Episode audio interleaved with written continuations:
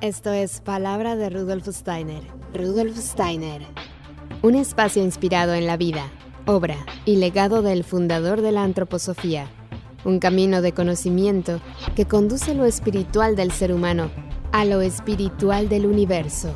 Palabra de Rudolf Steiner. Hola, ¿qué tal? Muy buen día. Gracias por estar una vez más aquí en Palabra de Rudolf Steiner. Yo soy Caro Hernández y hoy tengo un invitado, como siempre, muy especial. Es el doctor Sergio Grines. Él es médico antroposófico y homeópata. Dirige el espacio Salutogénesis, que es un centro de atención en el oeste de Buenos Aires en donde además de asistencia individual brinda atención multidisciplinaria antroposófica. Hasta agosto del 2019 presidió la Asociación Argentina de Médicos Antroposóficos. Actualmente es responsable docente de uno de los cursos de formación médica y terapéutica antroposófica. Además, es fundador de una escuela Waldorf también en la zona oeste de Buenos Aires llamada Semilla Dorada. Y desde el 2008 investiga, escribe y brinda conferencias nacionales e internacionales acerca de la salutogénesis, que es el tema que nos convoca el día de hoy. Así que primero que nada, muchas gracias por aceptar esta invitación, Sergio. Bienvenido. ¿Cómo estás? Muchas gracias, Carol. Muchas gracias por la invitación. Al contrario, gracias a, a ti por aceptar esta charla. Y bueno, pues primero que nada me gustaría saber qué es la salutogénesis y por qué es tan importante este tema para nosotros hoy en día más que nunca. Bueno, em, es difícil definir la salutogénesis porque en realidad es una especie de disciplina aún en germen. No es algo que podamos decir que ya haya concluido su desarrollo y que lo, podamos tomar como un paradigma eh, finalizado y por lo tanto poder dar una definición acabada.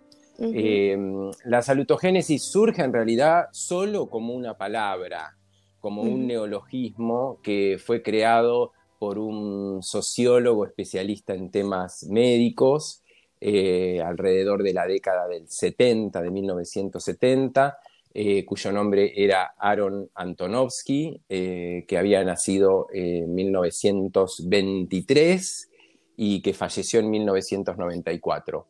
Este sociólogo especialista en temas médicos trabajaba en la eh, Universidad de Beersheba en el sur de Israel, en, un ámbito médico eh, hiper especializado. Entonces él en sus escritos dice lo siguiente, estoy rodeado de textos de medicina eh, dedicados a entender la causa, el desarrollo y el tratamiento de las enfermedades. Pero estoy seguro que en ninguno de estos textos de medicina que me rodean existe una sola palabra para definir aquella potencialidad que tiene cada individuo de ir hacia el camino de la salud. Entonces dice él, ¿no? Me veo eh, impulsado a crear un nuevo término y de allí surge el término eh, salutogénesis, como la génesis o el origen de la salud. Así que bueno, este, ese es el origen de esto que, eh, como te decía, es en principio un término. Esto uno lo puede tomar como algo restrictivo o lo puede tomar como algo posibilitador, porque al ser una disciplina en germen, eh, de alguna manera abre puertas como para el desarrollo presente y futuro, ¿no? Y yo creo que estamos frente a algo que es como una especie de semilla de futuro, cómo poder mirar eh, desde otro punto de vista las fuerzas que viven en todos nosotros, que es bueno que lo sepamos, que son las fuerzas de la enfermedad y las fuerzas de la salud.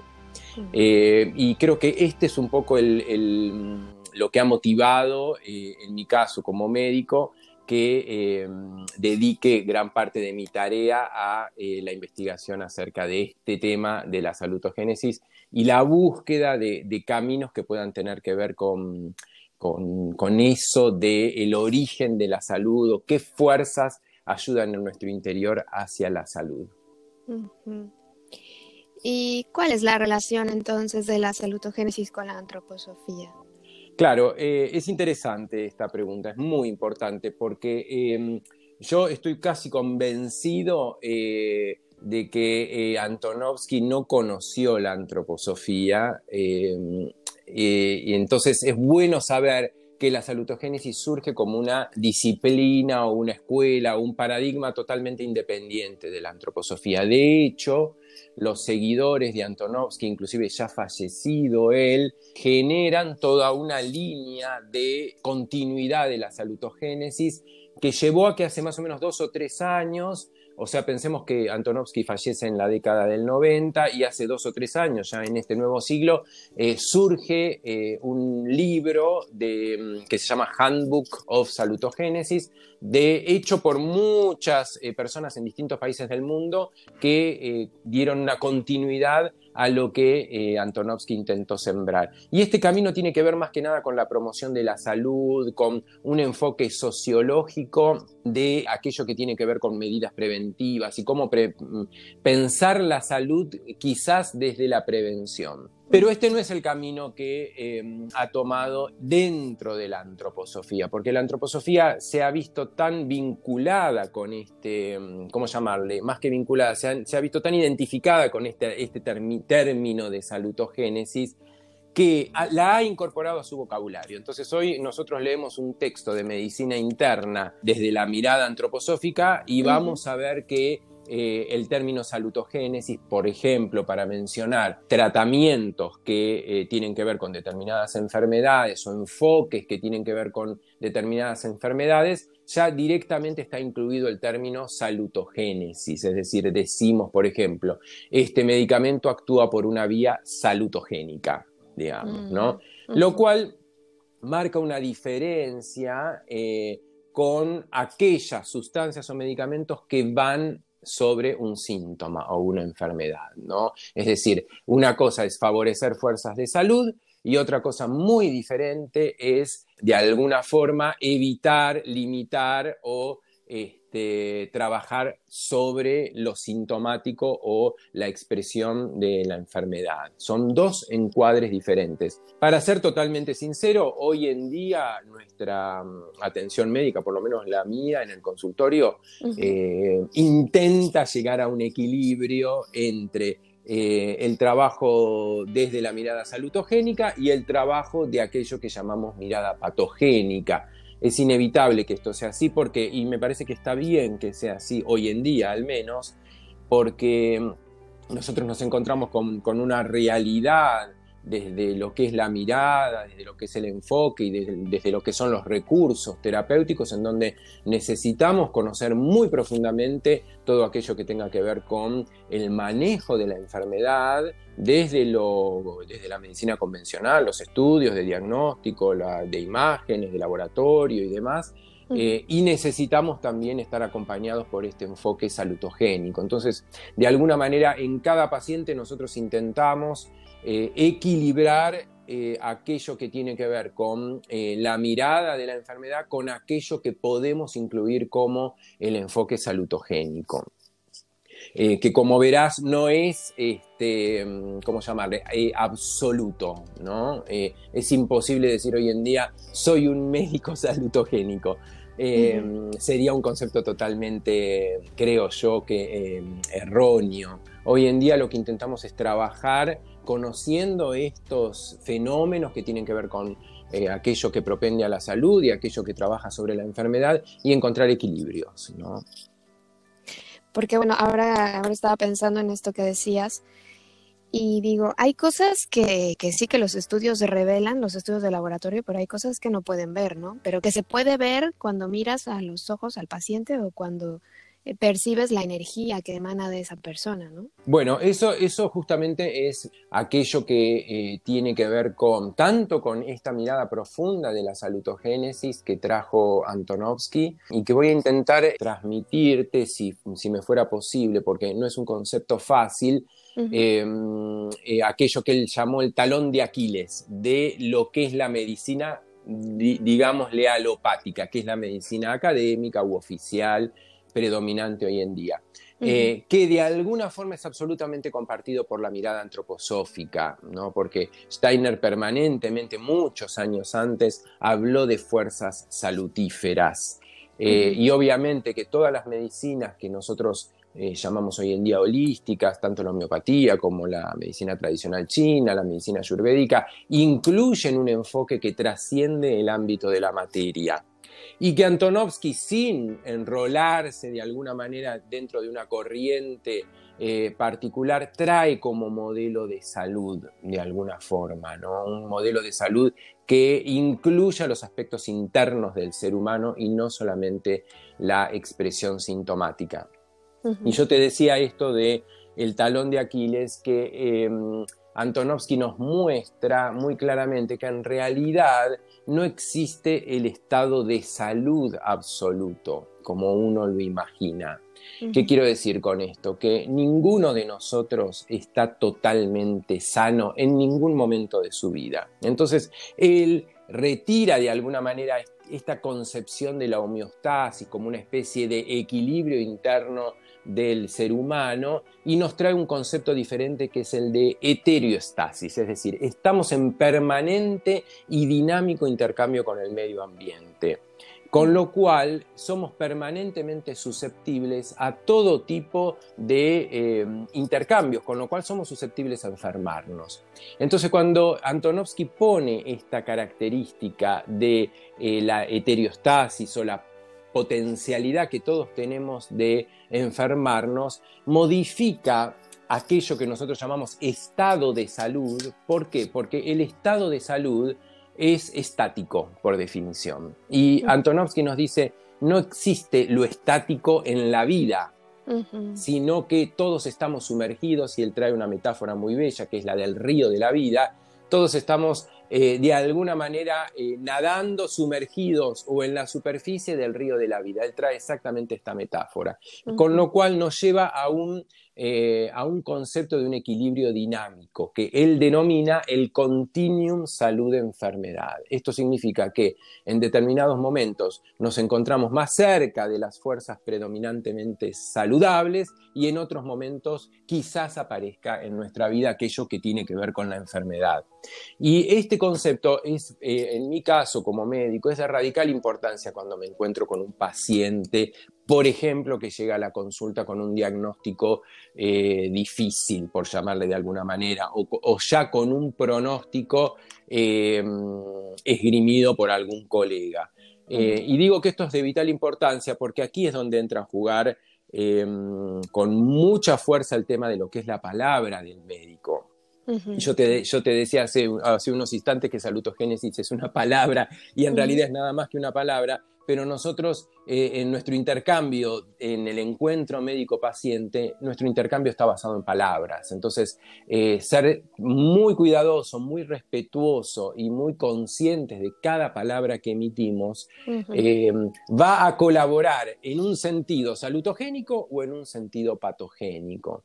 Entonces, este concepto que yo un poco rescato de Antonovsky, desde el continuum salud-enfermedad, del río de la vida, de la dinámica por la cual a veces nos levantamos con un pequeño dolor de cintura y eso no significa que nosotros eh, pasemos, digamos, por definición a estar enfermos, ¿no? O, tenemos una tos, no significa que estemos enfermos, ni por el contrario, la ausencia total de síntomas, entre comillas, nos da una garantía absoluta de salud. Entonces, vivir sabiendo que estamos en este río de la vida, en esta dinámica de fuerzas salutogénicas y patogénicas permanentemente, en realidad es una posibilidad, es una oportunidad em, de aquello que tiene que ver con lo evolutivo, con, eh, con el desarrollo, ¿no? en, el sentido de sabernos que, em, por decirlo de alguna forma, tenemos la posibilidad de trabajar en pos de las fuerzas de salud.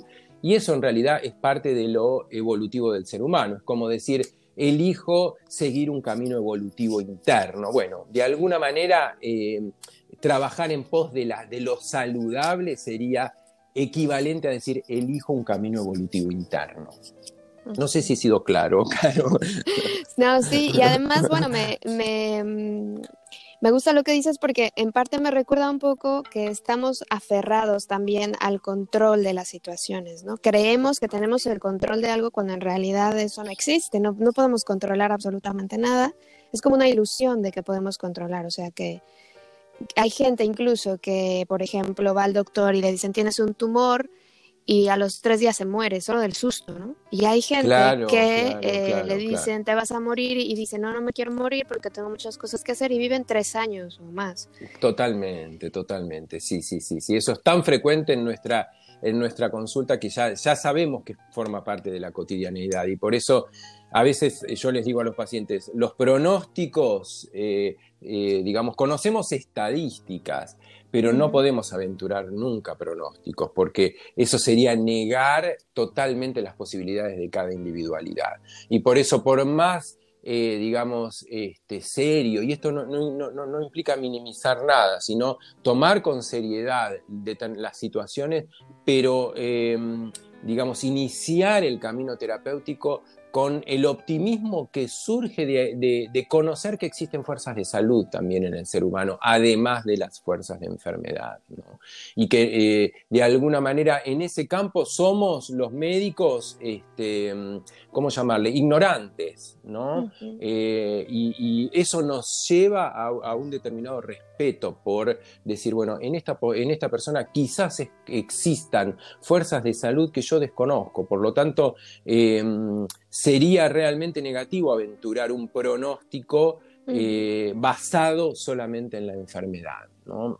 E insisto con el concepto, esto está muy lejos de ser una postura, digamos, de negar la condición de enfermedad o de, em, digamos, no tomar conciencia de situaciones determinadas graves, pero eh, esa luz este, que, quizás esté en el interior de la persona y que esté, digamos, en cualquier momento eh, pasible de, encenderse, por llamarle de alguna manera. ¿no? Entonces nosotros tenemos que ser respetuosos de eso también. Oye, y estas fuerzas que mencionas de la salud y de la enfermedad, ¿Se alimentan de algo o están predeterminadas, por así decirlo? ¿Nací con ellas? ¿O cómo podemos saber más al respecto? Qué pregunta tan difícil. no, no, no, no sé si tengo la, capacidad de, responderla. Em, porque, eh, digamos, la dinámica salud-enfermedad es tan multifactorial, tan multifactorial eh, y esto lo, he aprendido también en, el día a día del contacto con los pacientes, porque eh, existen causas biográficas, eh, es decir, que tienen que ver con nuestra historia de vida, existen causas medioambientales, hoy en día esto desconocemos el impacto medioambiental, cómo opera hoy en día esto sobre nuestro organismo, existen causas eh, kármicas que están muy alejadas de nuestra posibilidad de eh, este, acceder a ellas desde lo visible. Existen causas geográficas, es decir, los distintos lugares donde vivimos tienen, favorecen, esto lo ha desarrollado mucho Rudolf Steiner, favorecen o, digamos, o, limitan la expresión de ciertas y determinadas enfermedades o patologías. Es decir, eh, está el, ámbito de lo anímico, está el ámbito de lo familiar, está el ámbito de lo psicosocial, es decir, eh, obviamente el, ámbito de lo genético, de lo hereditario, con lo cual es tan multifactorial aquello que tiene que ver con la dinámica salud-enfermedad, que solo creo yo que contamos con esta posibilidad de observar eh, de la forma más desprejuiciada posible aquello que viene como expresión de la persona, aquello que nos trae la expresión de la persona, y trabajar con esos elementos que son, digamos, los de la vida, eh, no ya y esto también es una gran apertura que da eh, la salutogénesis eh, y que tiene que ver con no ya la observación solo del cuerpo, sino también de todo el ser humano integralmente. Y ahí es donde se da la mano de alguna manera con la antroposofía que considera un ser, un ser humano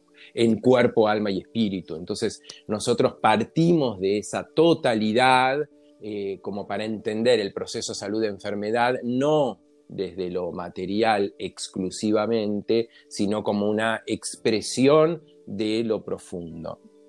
Entonces, em, vos me preguntabas por cómo este, saber dónde radican esas fuerzas, y esta fue una de las grandes preguntas que se hizo Antonovsky. Eh, y él lo respondió de la siguiente forma. Em, eh, existe algo que él desarrolló, esto es un desarrollo propio de él, que le llamó sentido de coherencia individual y que está compuesto por tres aspectos mucho más vinculados con lo anímico que con lo físico.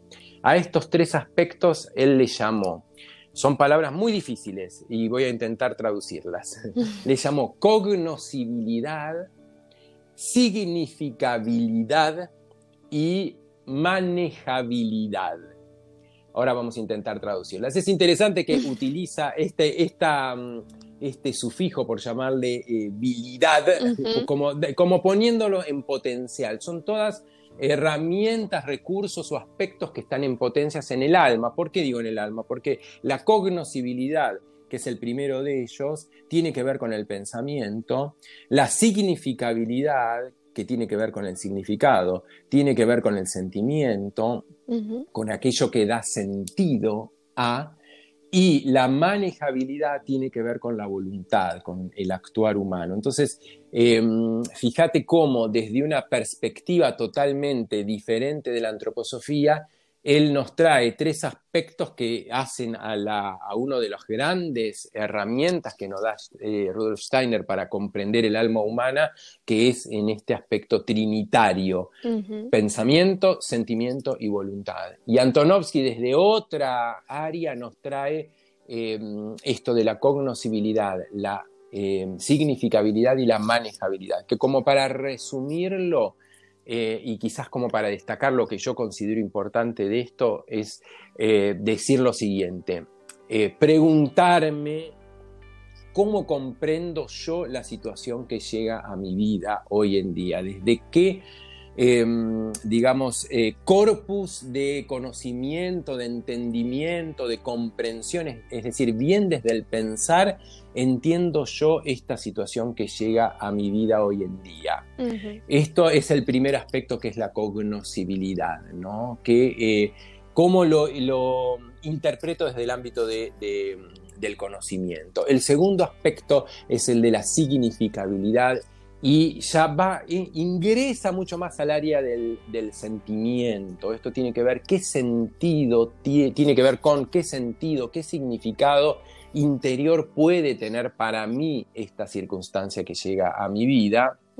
Y el tercer aspecto, es decir, esto tiene que ver con el sentido, ¿no? Claramente, ¿no? ¿Qué em, significado puedo yo percibir dentro de lo que es mi destino? Eh, en esta circunstancia que llega a mi vida.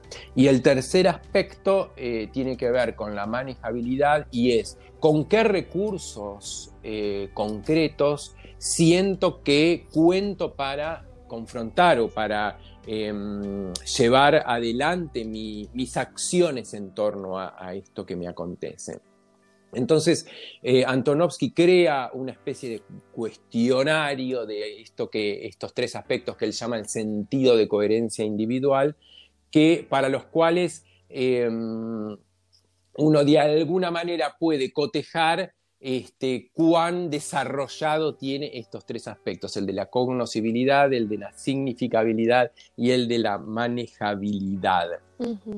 Yo realmente he echado mano muy poco de este cuestionario, este, porque, y esto sí ha sido gran parte de este camino que, te comentaba que han seguido los seguidores de Antonovsky, este, porque bueno, en mi quehacer profesional, em, digamos, eh, parte de estos conceptos están tan inmersos en lo que es eh, la visión de la medicina antroposófica que Em, digamos, cuento con, esa mirada y esa observación del ser humano.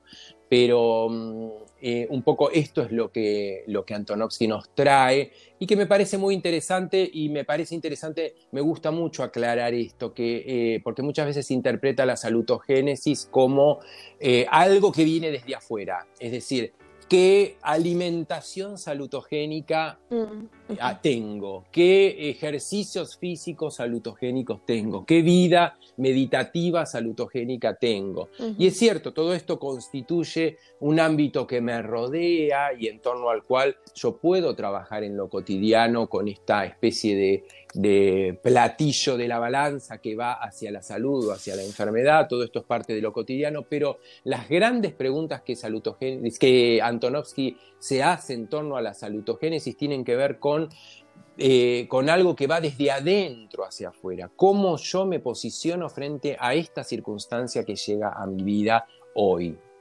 Es decir, cómo me posiciono, cómo puedo observar, cómo, qué significado le puedo dar y cómo acciono frente a esta enfermedad, esta circunstancia del destino que puede tener que ver con eh, una circunstancia de dificultad en lo laboral, en lo económico, en lo familiar, en la pérdida de un ser querido. Es decir, este, no solo la enfermedad se enmarca de esto, ¿no? Eh, dentro de esto, sino cómo yo me posiciono frente a esto en estos tres ámbitos o aspectos. Claro es muy interesante porque además, por ejemplo, podemos estar tres personas diferentes ante una misma situación y cada uno tomar un camino dependiendo de todo esto que acabas de decir tú, ¿no? exactamente, exactamente, exactamente. Y vos sabés que esto es justamente lo que mm, Antonovsky toma, y vos fíjate que Antonovsky crea esta palabra, esta disciplina, esta mirada de la realidad alrededor de 1970, y él muchas veces, eh,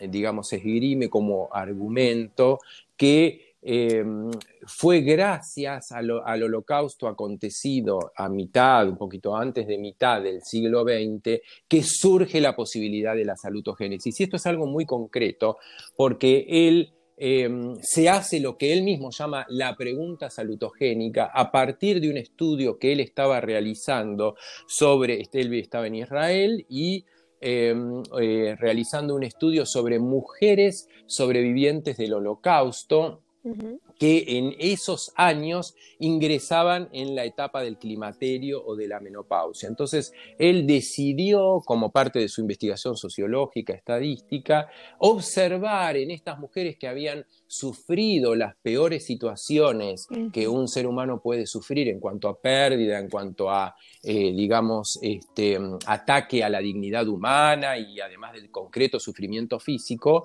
este, él decide investigar síntomas físicos concretos en estas personas y se encuentra sorpresivamente con que la, mm, la, digamos, la expresión sintomática y la manera de vivir los síntomas de estas personas que eh, habían eh, sufrido el peor estrés posible no era lo que él imaginaba si partía de em, este concepto del el trauma como generador de enfermedad o síntoma, que es, que es parte de un, de un paradigma sobre el cual este, hoy en día nos encontramos montados, ¿no? Y esto es parte de la realidad. El trauma como nosotros los médicos tenemos mucho este caballito de batalla de decirle a los pacientes lo que te pasa es por estrés. ¿No?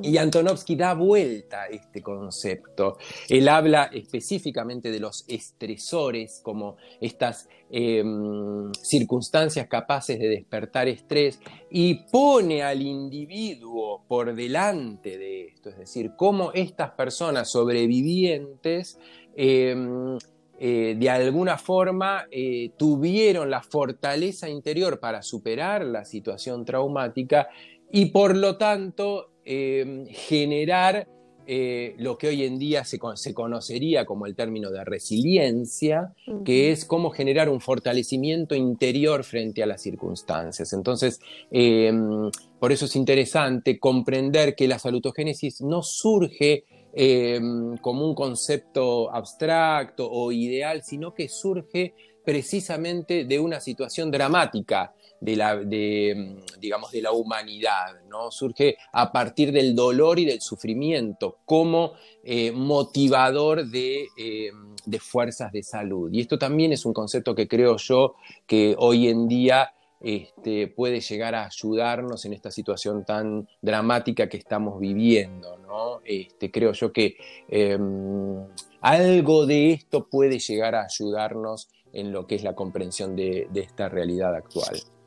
Claro, además hay que ser muy conscientes, bueno, al menos yo puedo compartir que, he trabajado en radio em, en una empresa en México, eh, algunas veces eh, actuamos nosotros los empleados como parte de, del teatro que se monta la radio. Entonces, mm, no necesariamente lo que vemos en los medios de comunicación es verdad, hay que saberlo filtrar, hay que tener cuidado con lo que escuchamos, de lo que nos vamos alimentando mentalmente, porque igual, si no tenemos los recursos, necesarios para enfrentar situaciones complicadas, me refiero psicológicamente o todo esto que nos has explicado, pues podemos sufrir muchísimo. Además, estamos ante una situación actualmente a nivel mundial en la que pues no es una enfermedad mortal, yo siempre digo como el dengue, ¿no? Como el dengue que si te dengue pues te vas a morir, es que no hay otra opción. Y en este caso, pues yo creo que hay opciones y ya cada vez la medicina está avanzando más y están descubriendo más cosas. Entonces, yo creo que ahí la gente más bien tenemos que obtener más herramientas de donde podamos, de, quien te inspire, ¿no? Sea uno, sea otro, y mantenernos fuertes en el sentimiento, mantenernos fuertes en todo lo que nos compone como seres humanos y entonces probablemente así pues pasemos esto como algo que no es tan amargo, un trago que no sea tan amargo, ¿no? Sí, y yo creo que un poco lo que mm, nos trae también esta situación tan particular que nos toca vivir eh, tiene que ver con, esta eh, horizontalidad que ha, que ha, provocado la situación, en el sentido de que eh, hoy en día, hoy estamos, por ejemplo, nosotros compartiendo esta conversación en dos países este, totalmente diferentes en cuanto a lo climático, a, mm, digamos, inclusive a, los horarios de luz solar y demás, este, y culturalmente también diferentes. Sin embargo, hay como allí en esto de lo pan, ¿no? El término pan, este término que tiene que ver con, uno lo puede tomar este, desde el punto de vista estrictamente médico y preguntarse si es, si no es, bueno, pero también uno lo puede tomar desde el punto de vista del aprendizaje y, preguntarnos qué es esto del pan como aquello que tiene que ver con la totalidad, ¿no? El término pan de, en su origen griego hace eh, referencia a la totalidad, ¿no? aquello que es total. Entonces, este, em, a, una, a, una, capacidad de mirar las cosas eh, desde un punto de vista de totalidad. Entonces, eh, creo yo que se nos activa una pregunta como humanidad, este, una pregunta olvidada como, como humanidad en donde, digamos, todo aquello que tiene que, que tiene que ver con sabernos parte de de algo que nos iguala, que es nuestra cualidad de seres humanos, este, en, las últimas décadas, en, los últimos siglos, eh, estaba muy en el olvido. ¿no? Entonces, este, por diferencias religiosas, raciales, nacionales, etcétera, etcétera, etcétera, económicas, socioculturales, de clase y demás, este, nos olvidamos de, esta mm, cualidad de ser todos pertenecientes a una misma humanidad, con un origen en común, y que todas las culturas este, milenarias, ancestrales y demás, y los textos sagrados, y, los mitos, las leyendas, los, este, los relatos de todas las culturas, em, digamos, han destinado tanto a destacar este aspecto, digamos, del ser humano como en esta, en esta cualidad de lo, del origen común, muy olvidado en estos últimos tiempos, que esta situación transversal, horizontal, por llamarle de alguna manera, nos colocó en esta especie de igualdad, en, donde acontece esto que vos, que vos decías, este, en cuanto a, em, digamos, cómo, cómo recibimos de este mundo externo a través de los medios de comunicación, a través de, de las influencias exteriores predominantes, las redes sociales y demás, cómo recibimos mensajes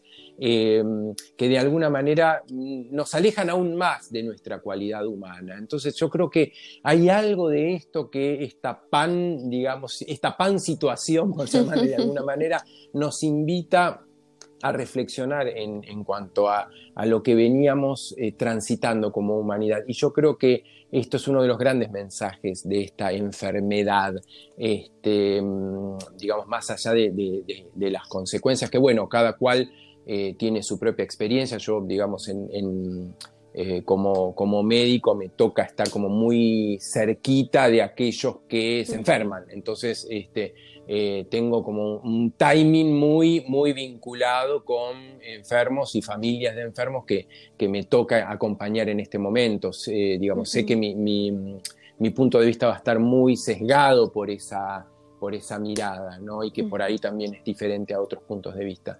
Pero em, eh, lo, que, lo que sí me parece importante como destacar es esto de poder observar esta realidad como preguntándonos. ¿No? Como lo, mismo que, me pasa a mí cuando llego un paciente a la consulta, en donde tenemos un presente, una situación actual este, atravesada por el dolor, el sufrimiento, las limitaciones, porque también el paciente cuando se enferma tiene que dejar de hacer cosas y esto lo perturba mucho y sabe que va a tener que pagar costos altísimos en cuanto a, este, a, lo que implica dejar de trabajar, dejar de atender a su familia y demás. este, pero hay un momento en el cual en la consulta nosotros eh, llegamos, nos tenemos que ir irremediablemente al pasado, ¿no? Entonces, y preguntar, ¿cómo estabas antes de enfermarte? ¿No? ¿Qué, cómo venía tu vida antes de la enfermedad? Y yo creo que esta es la gran pregunta que, la humanidad eh, está invitada a hacerse en este momento, ¿no? ¿Cómo estaba la tierra? ¿Cómo estaba el cuidado del medio ambiente? ¿Cómo estaba eh, la atención que nosotros poníamos en el reino vegetal, en el reino animal, que mostró estar tan vinculado con la génesis de esta enfermedad, ¿no? Donde este, el avance indiscriminado del ser humano sobre el reino animal este, tiene un límite que, eh, de alguna manera nos vuelve como un boomerang. Entonces, este, eh, estas son, creo yo, las grandes preguntas, cómo estaba la, em, digamos, la, preocupación del ser humano por el prójimo, sufriente, la equidad en cuanto a lo que tiene que ver con las posibilidades y los recursos en los distintos continentes, en los distintos países, dentro de los mismos países, en las determinadas situaciones socioeconómicas a dónde estaba la cultura del ser humano frente a esta realidad de hipertecnologización que, este, que estábamos viviendo con las redes sociales, con la pantalla y demás. Es decir, estamos invitados a, una gran revisión, creo yo, ¿no? de, nuestro pasado eh, como con una pregunta, eh, ¿a dónde íbamos? detrás, ¿Detrás de qué corríamos? Sería como, en mi caso, la, pregunta que me siento invitado a hacer, ¿no? Este, ¿Detrás de qué corríamos? Y ahí yo creo que aparece esto que tan claramente plantea Steiner en cuanto a la relación entre eh, las epidemias y el materialismo, y creo yo que ahí aparece este gran secreto que, nos da la antroposofía de, eh, y que la salutogénesis evidentemente comparte desde esta mirada que tiene que ver con preguntas que hacen al interior del ser humano, hacia su propio camino, hacia el sentido de su existencia, hacia la jerarquía que le da a los aspectos espirituales y humanos de la vida, hacia el cuidado del prójimo, del medio ambiente. Todo esto digamos, a, valorar la tierra en la cual nosotros eh, pisamos cada día, los reinos que nos rodean. Todas estas son, em, digamos, las grandes preguntas a las cuales somos invitados para que de esta situación realmente podamos extraer aprendizajes profundos, ¿no?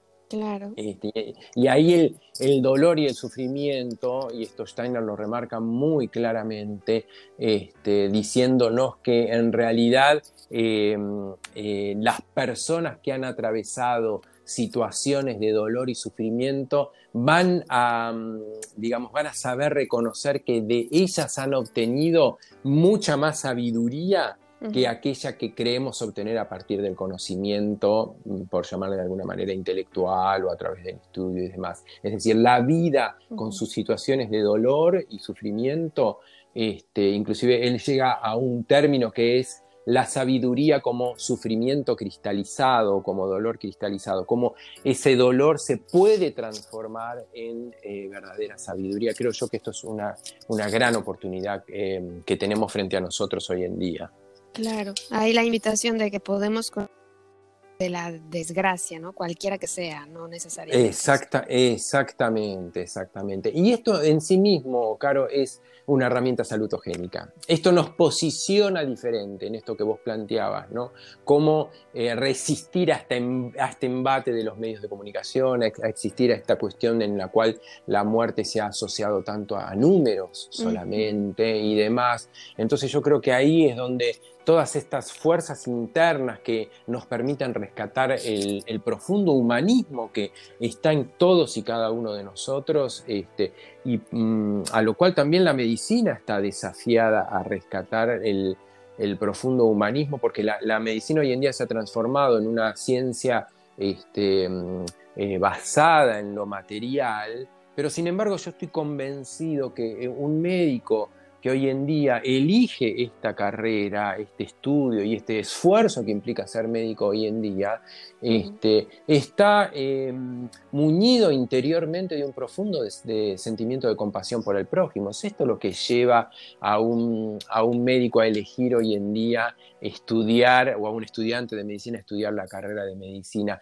más allá de que los recursos primordiales con los cuales cuenta la medicina sean materiales. Entonces, poder eh, trabajar en el sentido de rescatar este profundo humanismo, este, creo yo que es parte también de la, de la invitación de estos tiempos. Sí, es verdad. Ojalá que sí pase así, porque al menos aquí en España ya la consulta, la consulta médica es por teléfono, entonces está peor porque ahora ni siquiera podemos, van a poder ver al paciente, no es lo que te diga por teléfono. Sí, sí, sí, pero vos sabés que yo te voy a contar un secreto.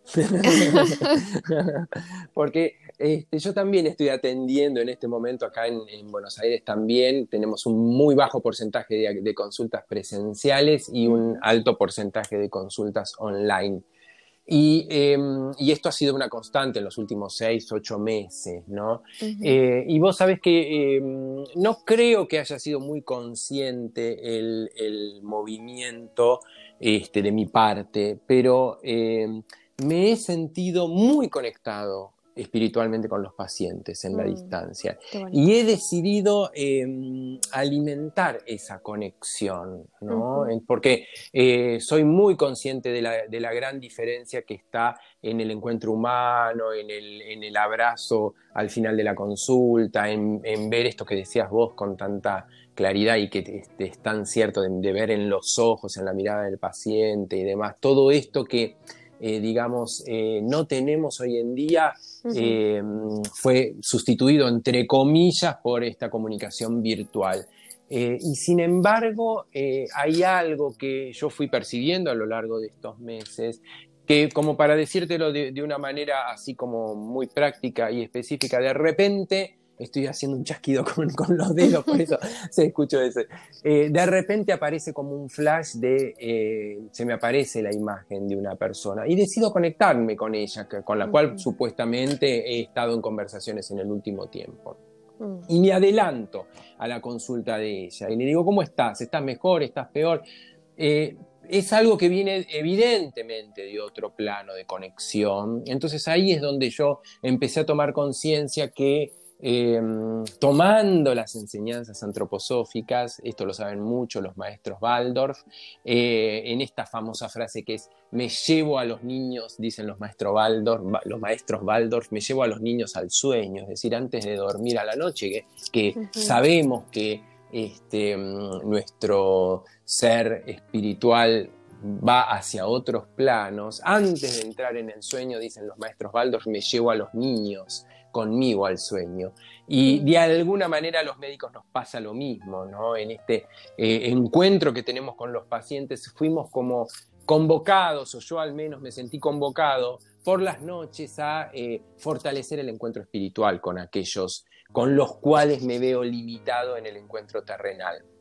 Esto me, eh, digamos, no, no, no, es algo, insisto, que, realice de manera totalmente consciente. Sé que hay gran parte de esto que opera a niveles inconscientes, pero tengo que reconocer que em, eh, ciertas cuestiones que tienen que ver con la intuición médica, ciertas eh, cuestiones que tienen que ver con el, la conexión desde otro ámbito, estuvo muy presente. Y mm, también creo que esto es algo que em, en esta situación tan difícil de, de, la pantalla como límite, este, estamos invitados como a alimentar el otro aspecto, que es esto que Steiner tanto remarca, que es cómo llenar el otro platillo de la balanza, ¿no? Cómo llenar el platillo de la balanza de aquello que tiene que ver con el alma y con el espíritu. Y mm, creo que esto también es, siento que es parte de, los desafíos de, este, de estos tiempos y me, mm, ¿cómo llamarle? Me, permanentemente me lo trato de recordar a mí mismo cuando percibo la gran limitación que implica eh, la falta de encuentro humano, ¿no? Mm. La falta de encuentro cuerpo a cuerpo, ¿no? Pues muy bonito esto que dices, pero bueno, a mí me pasa que me llama mi doctora porque va súper rápido y, hasta se me olvida la consulta, o sea, lo que le iba a preguntar se me olvida, porque hola, ¿cómo estás? Fíjate que no sé qué, no sé qué, y yo digo, eh, ah, mm, ah", y luego colgamos y luego digo, ay, se me olvidó preguntarle. Claro, claro, no, no, no, no, claro. Bueno, pero ahí, claro, vos fíjate este tema de los tiempos también, ¿no? Esto es también algo que hemos aprendido eh, mucho este, y eh, forma parte de las enseñanzas de, Steiner. Em, esto que tiene que ver con esta palabra que a veces parece que fuera un caballito de batalla, que es la, palabra proceso, ¿no? Y que em, Antonovsky eh, dentro de la salutogénesis le llama continuum salud-enfermedad, ¿no? No, nunca, digamos, eh, los tiempos rápidos en estas cuestiones que tienen que ver con, em, con, los procesos curativos, nunca eh, los tiempos rápidos son buenos consejeros, por llamarle de alguna manera. Es decir, eh, y esto es algo que necesitamos recuperar, ¿no? El, tiempo, el tiempo de la consulta médica, el tiempo de pensar este, aquello que le está aconteciendo a la persona, el, el tiempo, y esto, esto también es algo de la medicina de los últimos tiempos, que un poco las, las, cuestiones que tienen que ver con lo económico, con las cartillas médicas, con el médico teniendo que atender a 10 pacientes en una hora y demás, todo esto de, del mundo, entre comillas, moderno, eh, em, ha sido, lo, digo con todas las letras, es variable enfermante, no es variable de salud, es variable eh, que favorece las fuerzas de enfermedad. Entonces ahí tenemos como que ser como muy eh, claros en este sentido de que em, necesitamos el tiempo del encuentro y si te quedó algo pendiente en la llamada, mandale un mensaje de WhatsApp. Pues sí, es lo que vamos a hacer, sacar otra cita. apuntar, muy bien. apuntar en un cuaderno todo lo que hay que preguntar. y así, porque va a ser más fácil.